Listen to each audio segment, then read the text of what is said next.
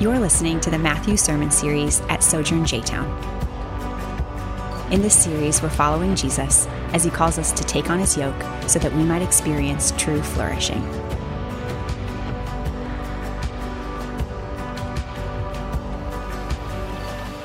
So hear the word of the Lord.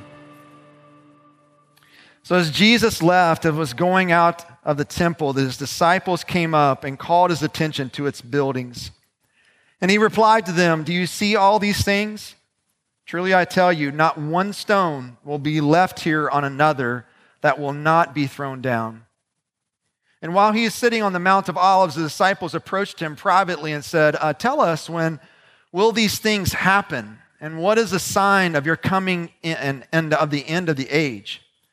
And Jesus replied to them, Watch out that no one deceives you.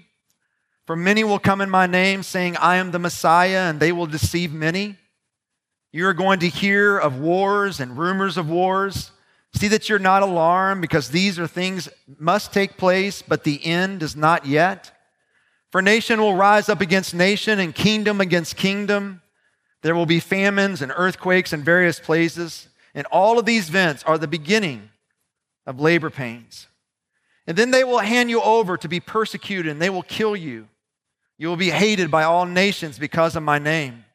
Then many will fall away, betray one another, and hate one another. Many false prophets will rise up and deceive many. Because lawlessness will multiply, the love of many will grow cold. But the one who endures to the end will be saved. This good news of the kingdom will be proclaimed in all the world as a testimony to all nations, and then the end will come. So when you see the abomination of desolation spoken of by the prophet Daniel standing in the holy place, let the reader understand.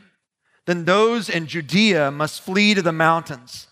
A man on the housetop must not go down to get things out of his house, and a man in the field must not go back to get his coat. Woe to pregnant women and nursing mothers in those days. Pray that your escape may not be in the winter or on Sabbath for at that time there will be great distress, the kind that hasn't taken place from the beginning of the world until now and never will again. Unless those days were cut short, no one would be saved. But those days will be cut short because of the elect. If anyone tells you then, see, here is the Messiah, or over here, do not believe it. For false messiahs and false prophets will arise and perform great signs and wonders to lead astray, if possible, even the elect. Take note, I have told you in advance. See if they tell you, see, he, he's in the wilderness, don't go out. Or, see, he's in the storerooms, do not believe it. For as the lightning comes from the east and flashes as far as the west, so will be the coming of the Son of Man. Wherever the carcass is, there, there the vultures will gather. Immediately after the stress of those days, the sun will be darkened, and the moon will not shed its light. The stars will fall from the sky, and the powers of the heavens will be shaken. And then the sign of the Son of Man will appear in the sky, and then all the peoples of the earth will mourn, and they will see the Son of Man coming on the clouds of heaven with power and great glory. And he will send out his angels with a loud trumpet, and they will gather his elect from the four winds from one end of the sky to the other. Learn this lesson from the fig tree. As soon as its branches becomes tender and sprouts leaves, you know that the summer is near. In the same way, when you see all these things, recognize that he is near at the door. Truly, I tell you, this generation will certainly not pass away until all these things take place. Heaven and earth will pass away, but my words will never pass away. This is the word of the Lord. It is absolutely true and given to you in love. Let's pray together. Father, help us. Um, we need your Spirit's presence. We need your Spirit to kind of help us see what's in this text. And uh, Lord, just give us clear uh, kind of ways that we can apply and, and, and move forward with what you're saying here, God. Yeah, thank you for your love for us. In Jesus' name we pray. Amen. You may be seated. All righty. Woohoo! Woo! So uh, this is going to be a, a, lot of fun. So um, looking forward to diving into this text with you this morning. So um, I think all of us would have to say, uh, you know, this is not anything new, but there's a, a huge fascination, no matter if you're a Christian or not a Christian, uh, with kind of the, the end times. Anything that's dealing with apocalyptic literature or end times. I mean, I think there's. Um, uh, yeah, a massive fascination with this. And, and uh, especially in 2020, I don't know if you've done this, but you might want to. You can do a little Google search on, uh, not Google, but just do a search on YouTube, and you can find some interesting things being said about what happened in 2020. And and to some extent, uh, kind of rightfully so, 2020 was a, a pretty unique year. Uh, I'll give you uh, some samples here, and and actually, Tony Stanrod hit on a few of these samples at the end of his sermon, or end of uh, this year, or last year when he uh, did the last sermon of the year. But I don't know if you know this, but uh, as far as natural disasters, specifically within hurricanes, uh, within the Atlantic Ocean, this is, there's, this is the largest number of hurricanes that we've ever had in the history of when they started recording these. I don't know how many years that is, but that's a lot. Uh, they actually went through, they have these, I didn't realize this, but they have predetermined names already set for the hurricane season. So they went through all the predetermined names and then they started working through the Greek alphabet. So there's only a second, this is the second time in all of history that that has happened. So there's been an unprecedented number of hurricanes that happened in the hurricane season in 2020. We've had some weird insects over 2020. I think Tony mentioned this uh, in a sermon about the killer hornets. Amen. So maybe not amen. I don't know. It's like that came sort of right at the beginning of the COVID situation. It's like, can we have something else to kind of put our minds, you know, a little anxious about? Now if I walk outside and get stung by a killer hornet, like I don't know what happened to them. Maybe. Maybe they did something and got rid of them. Another, you know, there's massive locusts that went on in uh, Africa, destroying all kinds of crops. I don't know if you guys read about that uh, in 2020. Still looking to see what kind of ramifications that's going to happen to us over the next couple years. Uh, there was a UFO sighting this past summer. You know, I, that was just a blip on the news of all that was going on this past summer, but uh, there was. There was like an unidentified flying object that no one has ever explained. What is going, what was that for crying out loud? And maybe think about the X Files. I don't know if you guys are. Um, okay, maybe not many people are in my era. So the social unrest, the racial tension, all the political cra- craziness, the capital being uh, somewhat overtaken. I mean, um, and then we were in the midst of a worldwide pandemic. So there was a lot going on in 2020 uh, for people that are really fascinated with the end times to do all kinds of crazy stuff with. And can I just get one little amen, right? And so the reality is, is that this is not anything new. This, this fascination with the end times. This is not like something just rolled up on the scenes here within the last 100 years. This has been something that's been around for a really long time. And even in this text, we see it. It's kind of, you know, fascinating for even the disciples. And so I don't know if you, if you caught this. So, so Jesus and the disciples are leaving Jerusalem, and uh, Jesus basically says the, the prediction of the temple being destroyed. Like this is going, this is not going to be here in a few short years. It's going to be absolutely destroyed. And so when when the disciples hear this, this is like, hold on, you know, this is a central part of their identity. And it's like enormous part. It's been around for thousands of years. And and you're telling me this thing's going to be like leveled? Like, hold on here, what's going on? And so then in verse three, this prediction of the leveling of the temple prompts the disciples to come to Jesus and ask him two questions. Look what they, what they say here. So while they're while he was sitting on Mount of Olives, disciples approached him privately and said to them, Here's the first question Tell us when will these things happen? And I like uh, the NIV translation of this because it, it kind of makes it more singular. When will this happen? Referring to what you just said, Jesus. You just said the temple's going to be leveled. Well, tell us when this will happen. And then the second part, the second question here, and what is the sign of your coming and the end of the age? And so they are two distinct separate questions, but for Jews and disciples in this time, they were connected. And, and their mind and their understanding of the, the, the second coming, the, when Jesus would come back and establish his reign physically on earth for all and ever, all eternity, that these were interconnected. Like the, the destruction of the temple imminent return of Jesus Christ. And so, so in their minds, these are, these are all together here. But, but Jesus is trying to help them see, like, well, there, there are two events, but there's a little more space here between these two events. And so, what I see going on here is um, in, the, in this chapter, as well as in kind of the end of 24 into 25, is Jesus answering these two questions. The first question, when will this happen? The destruction of the temple in Jerusalem is answered in the verses we just read. From verse 4 to verse 35.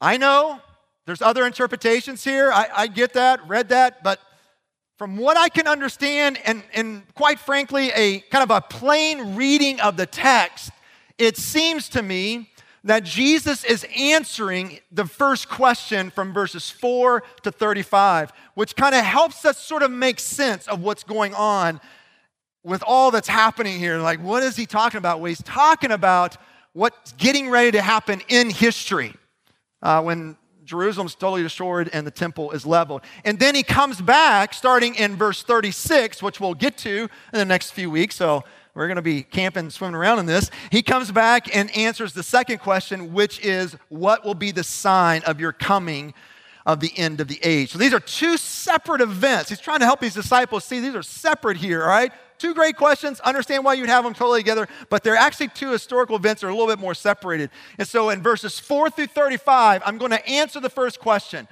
when will this happen? When will the destruction of Jerusalem and the leveling of the temple happen? And so, what I'd like to do this morning, uh, as best I can here, is to kind of dive back into this passage and sort of like swim in it for a little bit, and then at the end, land with kind of like three warnings that I think is in this text. All right, so that may sound like a lot. I promise we'll get through this uh, pretty quickly. So if you if you do have a Bible, it's great to kind of have it open. If you don't, open your phone. It's on the screen, but sometimes it's good to kind of see it, you know, with your eyeballs and put your finger on it. So, uh, verse four through eight, God, Jesus is talking about this kind of chaos that's going to go on in the world which is still going on today, right? He talks about wars and rumors of wars and nations against nations and kingdoms against kingdoms and famines and earthquakes. Just all kinds of chaos that's happening in the world that's still happening today. And in the times leading up to the destruction of the temple, they were really unsettling times. And what Jesus is trying to help them say, see here is that that is not the end, end meaning the destruction of the temple, not the end end because he's going to answer that question later. So that's not the end, it's actually the beginning of the birth pains as you hear of these things and see of the kind of the chaos that's going on in the world. And then in verse 9, he, he jumps in and talks about this kind of crisis that's going to happen amongst God's people because Jesus is leaving the earth. And the animosity and the anger that's been fully directed toward Jesus while he's been in ministry for three and a half years is now going to be shifted to the disciples because Jesus is no longer there. And that's what we see here. Look what he says, starting in verse 9. Then they will hand you over to be persecuted, and they did this. And they will kill you, and they did this. You will be hated by all nations because of my name. Then many will fall away, betray one another, and hate one another. Many false prophets will rise up and deceive many. Because the lawlessness will multiply, the love of many will grow cold. And if you read the second half of the New Testament, you see that all of this is being played out. I mean, you go to the, you know, the book of Revelation where John, you know, writes his letter and he writes to the first seven churches and he writes to Ephesus and he, what's the one thing he has against them? Their first love. They've abandoned that first love. So all of this is coming to fruition as we even read the second half of the New Testament. And this is all going to be happening before the destruction of the temple. I'm letting you know this. I don't want you to be alarmed. I don't want you to be discouraged. I don't want you to be de- deceived. Stand strong, stay firm. This is how it's supposed to happen here. And then after that, starting in verse 15, going down to verse 25, Jesus talks about the fall of Jerusalem and the destruction of the temple. Look what he says here, which is an absolute hor- horrific event that happened in the lives of those people that were living in this time. Verse 15, he says this So when you see the abomination of the desolation, what in the world? like, what is that? spoken by the prophet Daniel standing in the holy place. So what is, what is Jesus talking about with this abomination of desolation? Is this some kind of, you know, mythical beast? Is this the Antichrist? You know, what is going on here? What's, it's coming directly out of Daniel. And, and this is where uh, I would land also. Um, even though I, I, I do believe that primarily what Jesus is talking about in this text is the destruction of the temple, there are layers to fulfillment. There are, there are multiple fulfillments of prophecy here. And so, one layer of fulfillment happened of this abomination of desolation in 167 BC. And it seems like what Jesus is saying here is another layer of this fulfillment. When Jesus kind of predicts a similar act of desecration as sort of a, a, a, precursor to the temple's destruction. Now, what form is this? What does this look like? Well, it's sort of left unclear, but most likely it's the invasion of Rome. So, after this five month siege that they do against Rome, they, they eventually come in. And when this is happening, Jesus is warning them, giving them a heads up that when you see this, Run. That's what he's saying. I mean, look what he says in verse 16. Then those in Judea must flee to the mountains. A man on the housetop must not go down to get things out of his house. Get out of there. A man in the field must not go back to get his coat. No, you don't need your coat. Run, right? Woe to pregnant women and nursing mothers in those days. Pray that your escape will, may not be in the winter on the Sabbath. Why the winter? Well, because the, it's cold and the roads are not passable. Why on the Sabbath? Because the gates are shut in Jerusalem. Verse 21 For at that time there will be great distress, the kind that hasn't taken place from the beginning of the world until now and never will again. Unless those days were cut short, no one would be saved. But those days will be cut short because of the elect. This is about an historical event that happened in the disciples' generation. It's not about the end of the world. And Josephus, a Jewish historian, said that more than a million Jews died during this time. He gives us a glimpse of this kind of awful day when he says this. It's kind of a lengthy quote, but I've got it on the screen here. As the legions charged in, neither persuasion nor threat could check their moving forcefully. Passion alone was in command. Crowded together around the entrance, many were trampled by their friends. Many fell among the still hot and smoking ruins of the colonnades and died as miserably as the defeated. As they neared the sanctuary, they pretended not even to hear Caesar's commands and urged the men in front to throw more and more fire bands. The partisans were no longer in a position to help. Everywhere was slaughter and flight. Most of the victims were peaceful citizens, weak and unarmed, butchered wherever they were caught. Round the altar, the heaps of corpses grew higher and higher, while down the sanctuary steps poured a river of blood and the bodies of those killed at the top slithered to the bottom. And Jesus saying these days will be so terrible and horrifying that you will think it's the end of everything, but it's, it's not. And you're going to have false prophets and people rise up in, in, in periods of distress and difficulty and say, He's come back.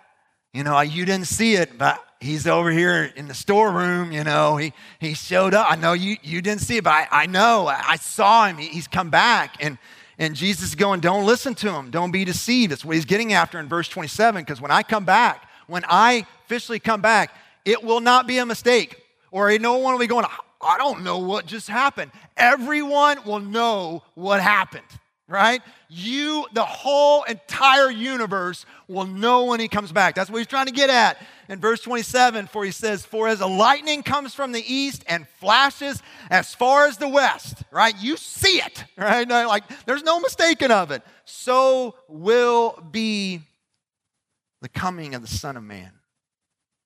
And then, after talking about the fall of Jerusalem and the destruction of the temple, Look what he says here, starting in verse 29. And immediately after the stress of those days, what days? Not a trick question, right? What he just said. Those days are the destruction of Jerusalem and the, the destruction of the temple immediately after the distress of those days. And so, what he says from here to verse 31 has to be understood in that context. He's giving kind of like uh, symbolic language of what is actually kind of going on as a result of the destruction of the temple. So I know it's way out there. It's like, what in the world? Look what he says here. Immediately after the stress of those days, that the stress of Jerusalem being destroyed and the leveling of the temple, the sun will be darkened and the moon will not shed its light. The stars will fall from the sky and the powers of heavens will be shaken. What world? That sounds crazy, right? Uh, then the Son of the Son of Man will appear in the sky, and then all the peoples of the earth will mourn, and they will see the Son of Man coming on the clouds of heaven with power and great glory. And he will send out his angels with a loud trumpet, and they will gather his elect from the four winds and from one end of the sky to the other. So, what in the world is Jesus talking about there? Keeping it in the context of the destruction of Jerusalem and the leveling of the temple. This is highly symbolic language speaking of political upheaval. This is coming directly out of Old Testament prophecy. Verse 29 is the quote of two verses mashed together. So it's coming out of Isaiah 13, where using this kind of cosmic upheaval language is talking about God's judgment on Babylon. The second phrase is coming out of Isaiah 34. Same thing. This cosmic upheaval is describing God's judgment on Edom, where the language of cosmic upheaval symbolizes the political fall of pagan nations. R.T. France, in his large commentary, which has been really helpful for me, says this about this verse here. The cosmic language here is drawn directly from the Old Testament prophetic passages, where it functions not to predict the physical dissolution of the universe, but as a symbolic representation of catastrophic political changes within history. He goes on to say, the prophetic imagery used here enables the reader to understand that what is to be destroyed is not just a magnificent building, but a center of power compared to ancient Babylon. And when such a power structure collapses, another is needed to take its place. That's why in the next verses you hear about the Son of Man coming in the clouds, which is also drawn out of Daniel chapter 7, which points to the vindication and enthronement of Jesus, which began at the end of this week that Jesus is talking about when he was crucified, murdered, buried, rose again, and ascended eventually to the right hand of the Father. Why not the left hand? Is God against lefties? Right? It's like, is he kind of like, no, why, why the right hand? Because it's a metaphor for the power and the sovereignty of God. That's why. so this is not a literal upheaval of the cosmic nature here. It's a symbolic language that's helping us see that, yeah, we've got some people that think they're in charge, but there's one who's ultimately in charge, and he's sitting at the right hand of the Father, and his name is Jesus, and controlling all of history and bring it to its pointed end. As R.T. France goes on and says, another quote here, in this context, Therefore, the poetic language appropriately refers to the great changes that were about to take place in the world.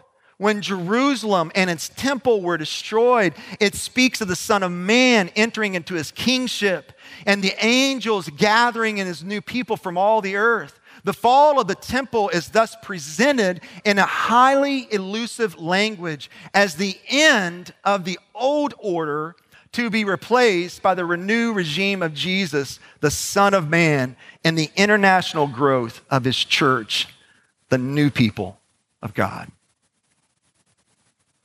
That's what I think is going on in these very difficult verses to kind of understand.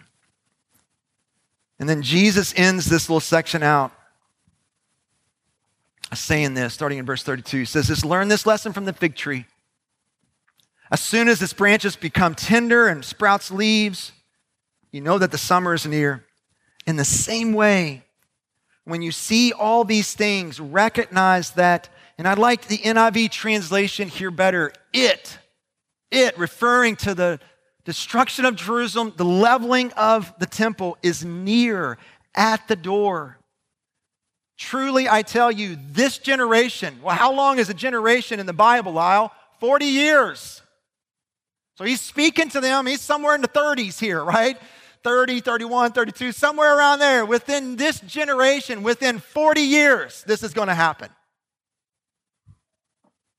Truly, I tell you, this generation will certainly not pass away until all these things take place. Heaven and earth will pass away, but my words will never pass away.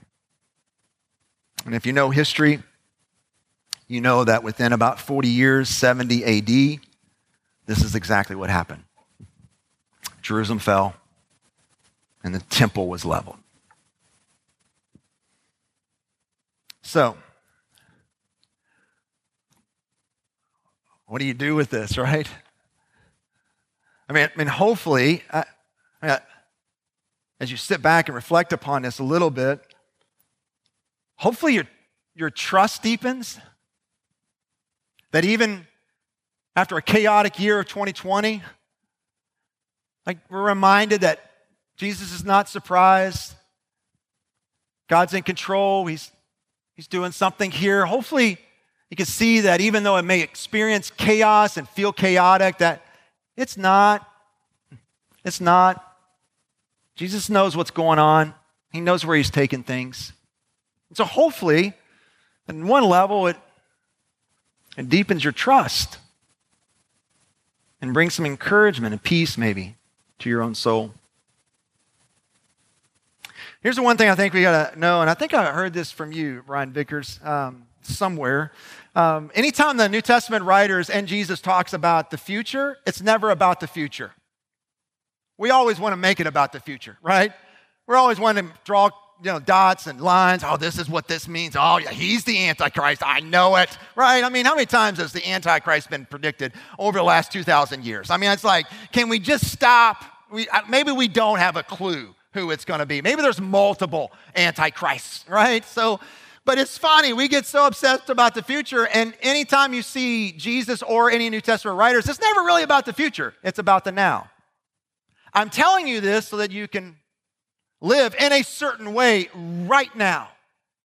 Not so that we can use chapters like this to find it like it's a puzzle and I got to decode it. Oh, I got to find all the little things in here. Oh, there's the message. There's the word. I got to read it backwards and forward. Whatever you know saying. Like, you know, it's not like there's a, you know, the old record players where if you play it backwards, it has a secret message to it. There's, that's, that's what's going on here. It's like, I'm telling you what's going to happen, not so that you can go and decode things, but so that you can know how to live right now. So, in light of that, here are three warnings, and then we'll land the plane here. First warning is this don't be deceived, don't be led astray. Isn't it interesting that the first words out of Jesus' mouth to answer the question from the disciples about when the end is going to come, he says, Watch out. Watch out. That word is a command that means be always on the lookout. So Jesus' disciples ask from him dates and signs, and the first thing that Jesus does is warn them against people who claim to have them. Say it again, right? So, so it lands on us here. The first words out of Jesus' mouth when the disciples say, We want dates and signs, he first thing he says, he warns them against people who claim to have them. So if you see maps and you hear people making predictions of when it's going to happen and trying to make connections in historical events, be on the alert. Watch out. Don't be deceived. As one writer says, thought this quote was really good. Is it, it is observable that Christ here says to his disciples, tends more to engage their caution than to satisfy their curiosity. Jesus' first commands on the end times is for us to have some theological sanity. So be careful what you listen to on YouTube. That's where the wolves are. Be really, really careful. I love how Bruner says this. He says, the signs of the end are not so much decipherable political events as they are warnings. Love this to be level headed, clear thinking, and warmly loving Christians in difficult times. Jesus does not so much charge the air with signs as he charges his disciples with sobriety. Jesus' sermon, that's what's going on here. It's the fifth block of teaching from Jesus in the book of Matthew. 24 and 25 are a sermon from Jesus. Jesus' sermon does not intend to create apocalyptic seers, but to create spiritual long distance runners. It does not so much give disciples supernatural knowledge of coming events as it supplies with supernatural endurance for any coming events, including a world pandemic.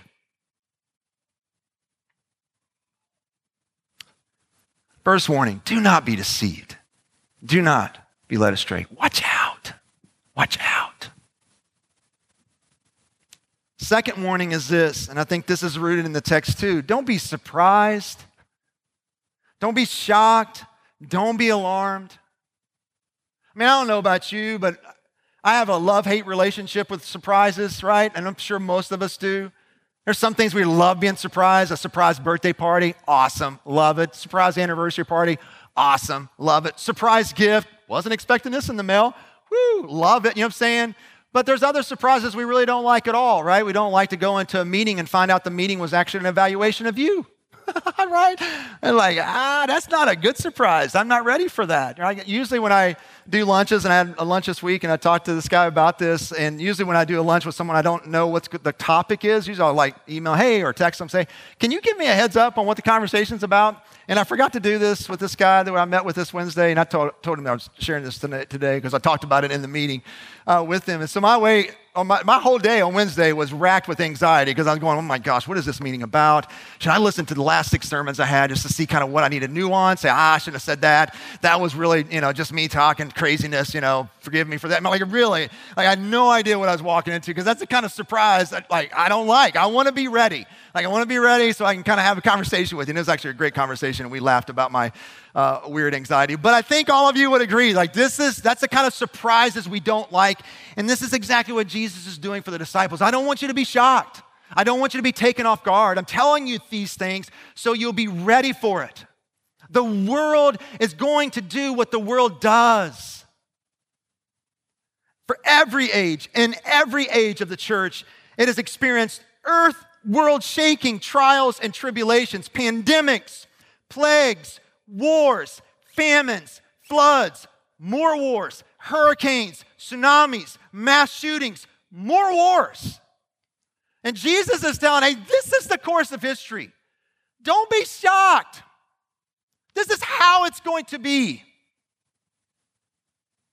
Don't be surprised.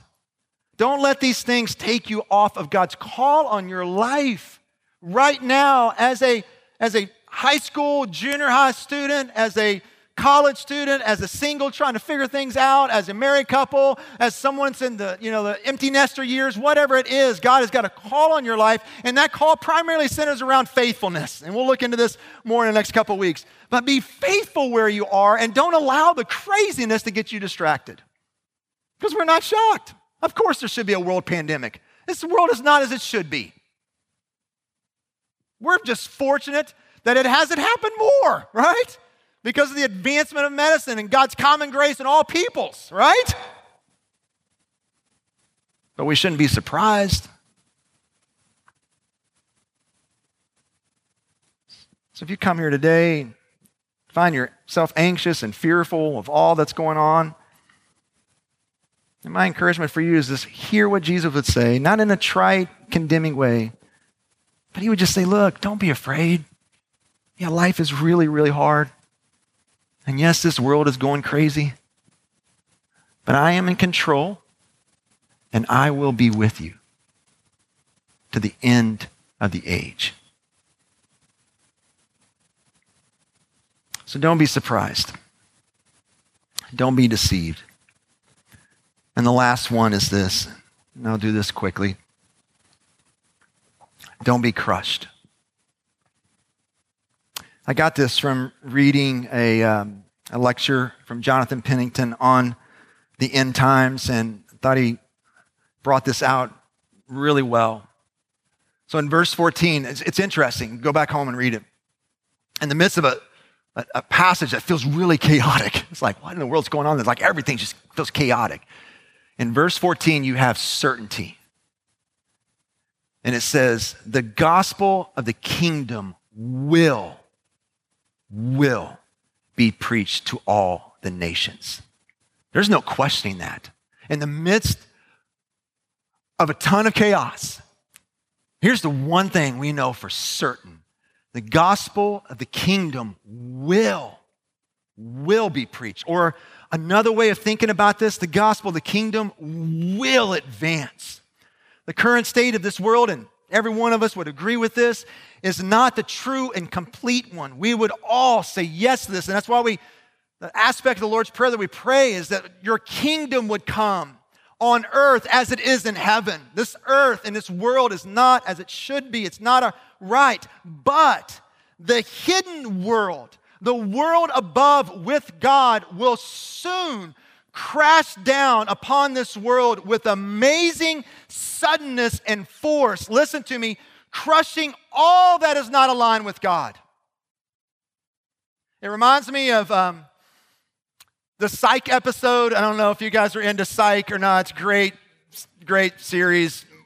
A lot of good in that. It's just good. I mean, some, you know, you got to read, listen with this, watch with discretion. But overall, great show. So I don't know. I'm, I'm like backtracking, like somebody might come to me and say, "Psych, what world?" But there's one show. Moving on here. Uh, I don't know if it's season three or four, but you guys are probably my boys are probably know when it is. But they're they're in this kind of set of a cowboy thing, and there's uh, there's a barn right right that's getting ready, like the the the front side of this barn is getting ready to collapse. Not, not the whole barn, but like the wall of the barn in front of it is getting ready to collapse down. And for them to be saved from getting smashed and crushed by the barn, the barn wall, which is pretty big, you know, saying they, they find the window, right? And they both huddle together and they, they're saved. They go right through the window. So their, their, their bodies are aligned perfectly with the window, and so they're able to escape from this coming crashing of this wall and they, they go unharmed. And here's my point, even though that sounds a little far fetched. So too will the coming of the kingdom of heaven.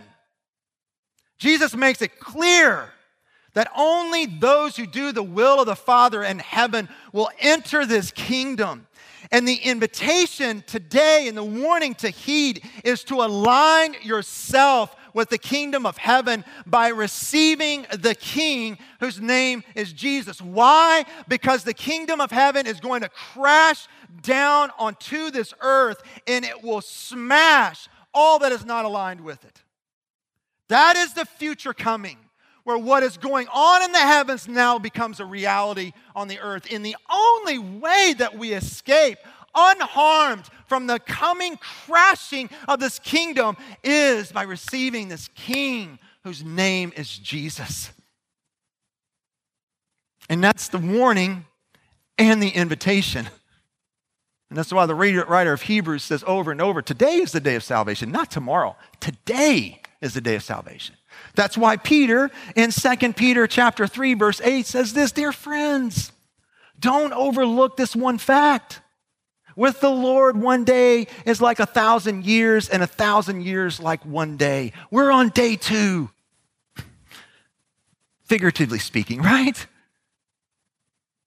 The Lord does not delay his promise, as some understand delay, but what? He's patient. And thank God he is. He's patient with you and with me not wanting any to perish, but all to come to repentance. So, hear the warning, receive the invitation, don't be crushed. Repent, align yourself with the coming reality of the universe by aligning yourself and giving your life to the King whose name is Jesus. Don't be deceived. Don't be surprised. Don't be crushed. Let's pray.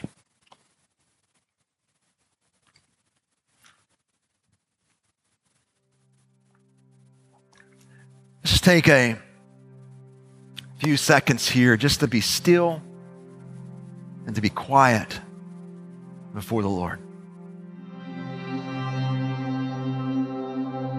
Hey, I'm Lisle Drury and the lead pastor at Sojourn Church J Town. Thanks for listening. We are here to reach people with the gospel, build them up as a church, and send them into the world to be a faithful, loving presence. For more sermons, info about our church, or ways you can support our ministry, visit sojournchurch.com slash jtown.